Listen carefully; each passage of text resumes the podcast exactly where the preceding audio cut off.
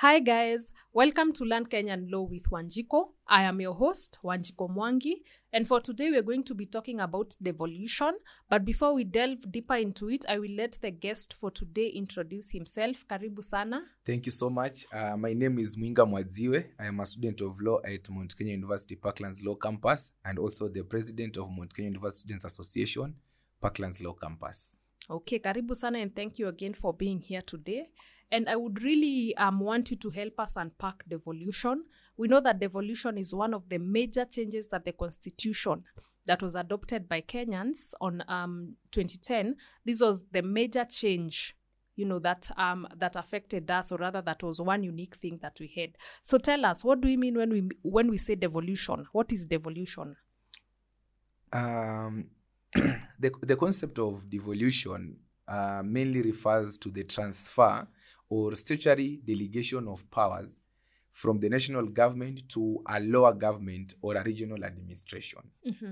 Yeah, so uh, Kanu Kanu was um, mainly comprised of the the large ethnic groups in Kenya, and Kadu Kadu came in to advocate for you know the delegation of power so that uh, the, the, the the larger powers that are, are held by Kanu could be delegated to Kadu. So also that was a form of uh, a form of devolution. But basically, it is the transfer of powers from the national government to a lower government or an administrative uh, unit in a region.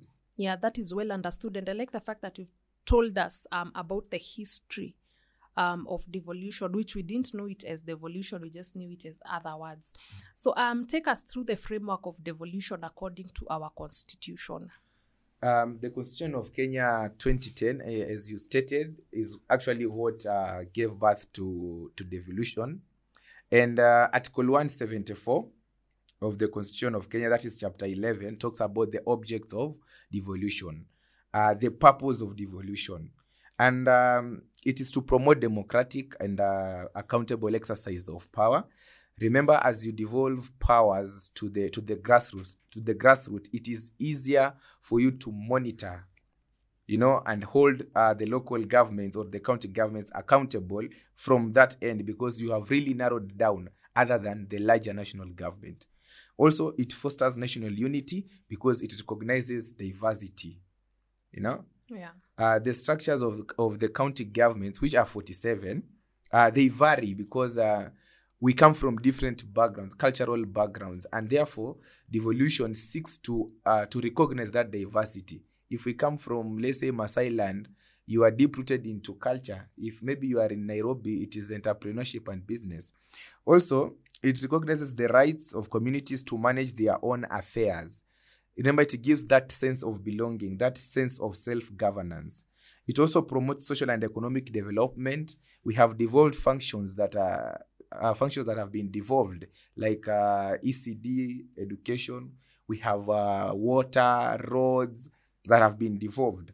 It also enhances checks and balances and, and separation of powers uh, between uh, the government. Also, it facilitates the decentralization of state organs and their functions. Like Hud- Huduma Center now, uh, Huduma centers are almost in every county. So they have been distributed countrywide, but based on the counties. So that one has enhanced service delivery. Yeah, and uh, it recognizes the rights of communities to manage their own affairs, to manage their own affairs. If they are Turkanas uh, in Turkana County, how do they manage their own affairs without necessarily large involvement of the national government? Yes. Yes, that's great. Thank you for taking us through that. Um, the next thing that I'd probably something that I'd probably want to add still on the topic of devolution is of course Article One, subsection three, and Article One, subsection four. Of course, subsection three of Article One talks about how um, sovereign power under the Constitution is delegated under the state organs that we normally have. That is the legislature, executive, and judiciary. And of course, even subsection 4 talks about um, sovereign power being exercised at the national level and at the county level, uh, and at the county level, and of course, Article 6, which talks about devolution and access to services. So, um, the next thing that I'd um, want us to talk about is what are the characteristics of Kenya's devolution? Of course, we know devolution is different depending on country to country basis. What are some of the characteristics when it comes to our devolution? Um, as as uh, you've talked about uh, Article six, um, Article six talks about the establishment of forty-seven counties, and so um, the the devolution in Kenya uh, is under forty-seven counties, and the the two levels of government, that is the national government and um, and the the county government, are two distinct governments but they are interdependent.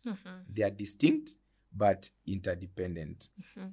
Um, other characteristics of the of devolution also is that it is a it is a unit that is able to sustain itself through revenue collection. Um, I will talk a later about the uh, its its leadership, but um, its uh, its territories or boundaries are established by the IEBC. So those are the, some of the characteristics of the county government. Yes, and also the county governments have been given constitutional authority to, of course, make legislation and enforce them. And another thing that I like that you've said is the fact that they are interdependent. So basically, those two have to work in harmony. And so they are consultative and cooperative. You know, they can consult, they cooperate with each other. You cannot come up with a law that is against, you know, the national um, such things. Yeah. So um, another thing that I probably think that um, we should also talk about a little bit can these two can these two separate um, governments be taken to court? Like, can you sue the county government, and can you sue the national government? Yes, yes, yes, yes, yes. You can sue the, the county government. We have had uh, cases of the county government being sued. Uh, as I said, they are they are distinct. They are distinct. You can also sue the national government. You can sue you can sue the state. Uh, that is uh, the AG. So they can be taken to court, especially when uh, it, um, what we call legal compliance. Eh, We have uh, instances where the county governments do not comply, maybe to some legislation, or they pass legislation that uh, they beat the purpose of the constitution at large, or other legislations. They can be taken to court. They can be sued. Yeah. They can uh, pay damages and so on. Yes. Okay, so um, you've already talked about the objects. You know the objects of um, of devolution, and you've talked about how it promotes democratic and accountable exercise of power. It promotes national unity. You've also talked about how it facilitates the decentralization of state organs and ensures that there's checks and balances. Let's let's talk about um, um, the principles of devolution. What are the principles of devolution according to our constitution? So, so uh, Article 175, the Constitution of Kenya, spells out three essential principles of devolution. And number one is that county governments uh, shall be based on democratic principles and the separation of powers. Um, number two, uh, county governments shall have a reliable source for revenue collection so that it enables them to run uh, their activities. And number three, most important, is that no more than two thirds of membership of representation in bodies shall be of the same gender. Mhm. That's I'm, I'm almost laughing at that because we have that very well embedded in these laws of ours. But like when you go to the ground, things are different. But one of the counties that I really love and I feel like they have really um tried to achieve the two thirds gender rule is probably Nakuru. No, most women are there. Yeah, yeah, yeah, yeah, yeah. Nakuru, Nakuru is doing great. yeah. Yeah, but um, as a, as we, we cast that coin, we should also you know lay reference from the national government with the with the appointment of the cabinet secretaries. We also expected that, you know, it should have started there. True. Yeah, it should Yeah. have started there so that the counties uh, have a, a role model to look up to and implement the same. Yes, for sure. But always, always, if the head is rotten, yes. Okay, so I totally agree with what you're saying. Um, let's move to our next um topic for uh, our next issue that I'd want us to discuss. Are all counties the same? And this is important in our discussion because we then ask ourselves in budget allocation, should they be treated equally? So are they the same? Um, the counties are not the same. That one I must say. We have those uh, that are in urban cities and uh, and counties in the rural rural areas. Yeah. They are not the same. Their needs are not the same. Yeah. And uh, when it comes to budgetary allocation, they have been factored in eh, as uh, especially those who that are in, in rural areas they have been factored in as marginalized and when there's the, the division of the national revenue to the counties they tend to get a, a higher amount so that it uplifts their standards from where they are to some reasonable levels that they can compare with other counties Yeah. uh, and and um, a recent development is the issue raised on one man, one vote. eh? And I believe this is a matter of politics, uh, one man, one vote, so that uh, when it comes to revenue sharing, uh, the national cake should be shared according to the number of people in that count and what they raise, other than uh, the marginalization and so on. So counties are not the same, and uh, we pray that uh, going forward, even the, the revenue allocation can recognize that, and uh, so that those counties that are down there in rural areas, they, they need a lot, especially in infrastructural development, education, health. They should be given much more so that there is that equity. Yeah. Yes. For sure, for sure. And how does the constitution of Kenya ensure that the um how is the structure of the county government? How does the constitution or rather other acts of parliament? Uh, the structure of the county government in matters leadership. Mm-hmm. Yeah, we have the governor. Mm-hmm. We have the governor who is the who is the head, the head of the of the county, like a president of the county, then deputized by the deputy governor. Then we have the county executive. So a county government has the legislature and uh, and the executive, and under the executive is when we have the governor, the deputy, uh, the county executive committees, and uh, and other members that are nominated to sit in that uh, in that committee. Of course, the speaker is an ex officio member. Then we have the legislature uh, under the county government, which is which which comprises of the the MCS forming the county assembly. Mhm. And I like the fact that you've mentioned the county assembly. So how is a county assembly established, and who is a member to this county assembly?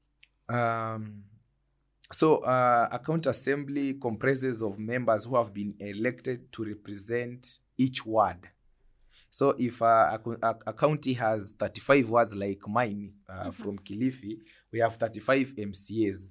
Then we have those who are nominated, nominated MCAs, especially to balance the gender card, to make sure no more than two thirds of members in that county assembly are of the same gender.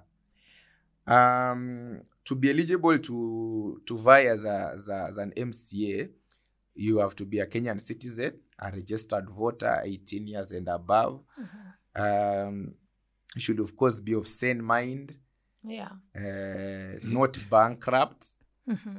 Yeah, and uh, and and uh, generally to satisfy the the provisions of Chapter Six of the Constitution of Kenya. Yeah. Yeah, and uh, that is what comprises the the county assembly. The there's also the speaker, Mm-hmm. uh, who is elected by members of the county assembly once they are they have been sworn in. Uh, the speaker also has a deputy. Yeah, but uh, of course the speaker is an ex officio member of the uh, of the county assembly. Yeah. Yeah. Okay, so basically we've done a lot. We've talked about um, the county assembly. The next thing would be what are the duties and the responsibility of a county assembly member? um, county assembly members, first of all, um, their duties one is representation. They represent the people in the county assembly. Number two is making laws, which is legislation. They oversight, they exercise oversight over the governor, and that's why they have the power to impeach him or even summon him Yeah. uh, for for for questioning. Mhm. They vet the you know the CECs. Mhm. Um, I, I, I talked about uh, making laws. Eh? Yeah. yeah they vet the cecs um bills they they debate about bills that touch on their jurisdiction only not not as matters of national concern Mhm. yeah and uh, they also pass the budget for the county they approve and also the members that are nominated the members that are nominated to the executive they have to be they are appointed by the governor but with the approval of the members of county assembly yes Okay, that is well understood. Um, you've also mentioned at least about the qualification that one has to have in order to become a county assembly, and you've said they have to have a sound mind, they should not be bankrupt. Of course, they have to be a registered voter, and um, of course, the issue of education is another thing that we in Kenya every time there is an election people seem to have an issue when it comes to the educational educational requirement but from the elections Acts, um, they required at least one to have finished the form 4 level of education of course it has been um, that law has been called unconstitutional yani we've just been here and there when it comes to that but of course the moral and the ethical requirements always apply Yeah. so um, the next thing that I'd want us to talk a little bit more about is the county executive. How is the county executive established? Um, the county the county executive is um, is first headed by by the governor, uh, the deputy governor. Then we have um, members appointed by the governor with the approval of the assembly from among persons who are not members of the assembly. So the governor will appoint them. Then uh, they'll be taken to the county assembly for vetting, and if the assembly approves, then they become members uh, of the executive. Uh, and these members, one third of the number of members of the county assembly, if that assembly has less than 30, 30 members, or 10 if the assembly has 30 or more members. Actually, the, the, the criteria here is to meet the, the gender rule that not more than two thirds of those members appointed shall be of the same gender. Yeah. Yeah, and uh, the county executive committee is headed by the governor, and uh, in his absentia, the deputy governor uh, shall act as the head and the head of the uh, the county executive committee, which is actually acting governor. Yeah. Yes. Okay, so um, basically, the county is for the county executive, the governor is the head. The members are appointed by the governor, who of course are vetted and approved by the county assembly. That's what I'm hearing from you. Yeah, and um, the the CECs are like uh, the the equitably of a, of a CS because they have those positions also. You'll see these are CEC based, uh, no, uh, responsible for gender, youth, uh, devolution and planning, Yeah. you know, such finance, education, health. Yeah. Yeah. So be- because basically, a county is like a cabinet. Yes. Okay, that is well understood. So, what are the duties and the responsibilities of a governor? We've talked about the governor being the head of the county um, executive, and also being the head of the county. What are the- what are his or her duties? Uh, constitutionally, the governor uh, assents or dissents to bills that have been um, uh, that have gone through the the county assembly. Uh, he makes sure that uh, implementation of national legislation in the county. He represents the county at uh, the national level or even internationally. Yeah. As I said, also um, the the appointment of um, the members of the CECs, of course, with the approval of the county assembly. Yeah. Yeah, and uh, the steward, he's the steward uh, actually of the county, and therefore he has to preside over the functions of the CECs. Yeah, for sure, for sure. I totally understand what you mean. Of course, um, you're basically also saying that he has to facilitate participation by the citizen, especially in the county governance affair. And of course, um, things like also preparing reports and such things are some of uh, his or her duties. So, what are the requirements for you to be a governor? If I want to run for govern for being a governor, what should I fulfill? Um, first, you should be a registered voter. You should uh, you should be also a resident of that county. Uh, you should be of sound mind. Of course, fulfill the the requirements of chapter six. You should not be bankrupt. Yeah. and you should i believe at this point we are reaching a consensus on the educational requirement Mm-hmm. and you should have a degree Yeah. yeah you should have a degree Yeah. yes That's well understood. So, um, the next question would be um, when it comes to removal from office, at what point can you be removed from office, especially if you're a member of a county assembly and if you're a member of a county executive? And also, how can a governor be removed from office? let me start by a governor a governor uh, the office of the governor can fall vacant when he dies uh, when he resigns uh, when he's impeached the, the members of the county assembly have that power to impeach which which uh, after impeachment the file will be handed over to the senate for a motion and then the senators will take a vote. And um, if successfully then the governor loses that seat. If not then he's reinstated back. Again uh, you can cease to be eligible to be elected because maybe you cannot perform your duties. Maybe you you you you became handicapped or something happened along the way that you cannot you are not fit to hold office you can be removed for gross violation of the constitution as um, that is the primary key you have to protect uphold and defend the constitution Yeah. and if there are serious reasons to believe that a governor has committed a crime under national or international law, he can be removed from office. And uh, I talked about um, the incapacitation that you are, you are no longer in a position to discharge your duties as uh, before. Yeah. For members of county assembly, yeah, if he resigns, if he dies, he can be, uh, the, the office of the MCA can fall vacant in that in that uh, in that way. yeah. Yeah. Also, maybe if you also um, have been convicted by a court of law and you're in prison for more than six months, Yes. automatically you are removed from, you cease to be a member of the county assembly. Yeah.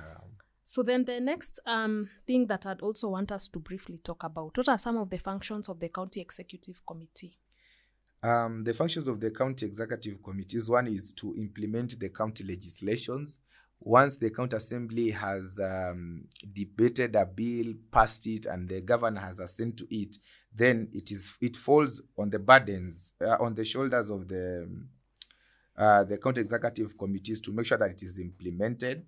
Then uh, there's also the implementation within the county, the national legislations that have been passed at the National Assembly. It also falls under the mandate of the county executive committees. Also, to manage and coordinate the functions of the county administrative and its departments, as I said, um, the, EC, the CECs are in different departments. We have one for, uh, like I'll talk about my county, for sports, gender and the youth. We have education, health, finance, urban planning.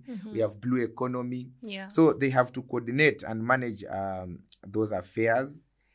Um, they also perform any other functions that are conferred to them by the constitution or national legislation. Remember, laws are dynamic. There could be an implementation of implementation of a, a legislation that was not in place when they were coming in, and once it is in, then they'll have to perform such other functions. yeah. Yes. That is well understood. And so, another important factor when it comes to governance, especially county governance, is citizen participation. Of course, because the constitution gives sovereign power to the people of Kenya, it also emphasizes citizen participation in all um, the chapters in the forms of values and principles. So, then the next question would be um, how can a citizen participate in the governance of counties? Yeah, uh, as as we stated earlier on the objects of uh, of devolution, um, it is to recognize the rights of communities to manage their own affairs and to further their development, and uh, this happens through public participation at at the county level, and it is um you see. Uh, the county government has structures all the way to the grassroots. Eh? From the MCA, we have what we call the ward administrator then he he coordinates with the village elders all the way downwards. And uh whenever there is an issue especially with the budget or proposed projects they go down to the grassroots where uh that grandma can say this is what we want and this is uh, what we don't want. Uh, right now I'll, I'll, I'll, I'll give many examples from my county. There is a there is a proposal to to confirm municipality to some towns in the constituencies in Kilifi, and and uh, citizens have been called to come out uh, at their ward level, where the ward administrator will be there, and officials from the county, so that their opinions are taken into consideration as to why and uh, why not that their towns should be upgraded to municipalities. So there are also chief barazas. You know, the, the, the, the county government has so many channels to reach to the grassroots, and that's why it is called devolution. So they can come out. There are these campaigns, you know, Yeah. and uh, and uh, and I can say for for sure, decentralizing uh, these powers have really helped uh, to enrich the people down there and participate in their own affairs. Remember, what is in uh, in need in another constituency in the same court might be very different uh, from another constituency and another constituency. Each constituency has its own needs, and the county government uh, can narrow down to that specific constituency, not under national government, but under its powers as a, as a county government, so that it addresses the specific needs of those people. Okay, that is well understood. So basically, um, I also hear you saying that, um, of course, when you're conducting elections, that is you participating. Yes. When you're also um, making laws through petitions, that is you participating. When you're also joining in in referendums and budget um, planning processes, that is also you um, um, participating in your county governance. So let's move on to the um, matters of finances and uh, and county governance. What are the next? What are other sources of revenues that counties may have? Because we know that under Article two or three, subsection two, it's clear that for every financial year, revenue has to be raised nationally and allocated to gov- county governments. And of course, it should not be less than 50% of all revenue collected by the national government. So, how then is a county able to, um, to come up with a source of revenue? um, the county government can um, actually the major the major source of revenue is the the taxes. They collect taxes. They get loans. They can take loans from uh, the national government and even internationally. They have that capacity to borrow they they also rely on grants Yes. yeah grants and donations also the county governments do business they can do business Yeah. service delivery at a fee so that Mhm. they are able to raise money to you know to finance their activities Yeah. yeah those are the those are some of the ways the county government can raise money Okay, that is well Yeah. understood. And of course, it makes sense for, for, for, for, for them to be able, or rather to be in a position where they can raise money. Because then, if you're not able to raise money, it basically means you're not able to conduct your day to day yeah activities. sure sure And of course, we've talked about um, Article 203, and of course, you cannot forget Article 204 that talks about the Equalization Fund, which ensures that the special groups and regions that were left out in terms of development, at least they are pulled back in just in case a specific regime had left them out. So, um, I really have enjoyed this discussion on matters devolution. It has really been eye opening to us. I don't know which which other do you have some parting sentiments that you could probably share with us? um i will say uh the the, the institution of devolution is one that um, we are proud of as kenyans And um, though there are challenges here and there, I can say Rome was not built in one day. Yeah. We should give it time, build brick and uh, brick by brick, seal all the loopholes that uh, may bring this institution of devolution down, and ensure that all leaders that we elect at all county at, at uh, both levels of government, whether the national or the county government, are people who will defend, protect, and uphold this constitution, and especially the institution of devolution. Yes. Remember, Kenyans delivered a baby Mhm. called the uh, the Constitution of Kenya 2010, Yeah. and we should not give it to child traffickers. we Yeah. should not give it to child traffickers. For sure, for sure, Yes. I do agree with you. And of course, um, thank you again for coming here to like share your insights on matters devolution. In case you guys have a question, feel free to ask about it. Feel free to also go read the constitution, things like you know Article um, 174, 175, 176. Those are some of the important ones that we have, and of course, um, we also have the um, parliament, the acts of parliaments that we have. We have things like Consti- Constituencies Development Fund Act of 2013, which of course right now is raising a lot of issues as well. We also have County Assemblies Powers and Privileges Act, County Assembly Services Act, County Government Act, Intergovernmental Relations Act. This one helps at least with how the relations between the county governments and national governments form. We also have the National Gov- Government Coordination Act, Public Appointments, that is the County Assembly's approval.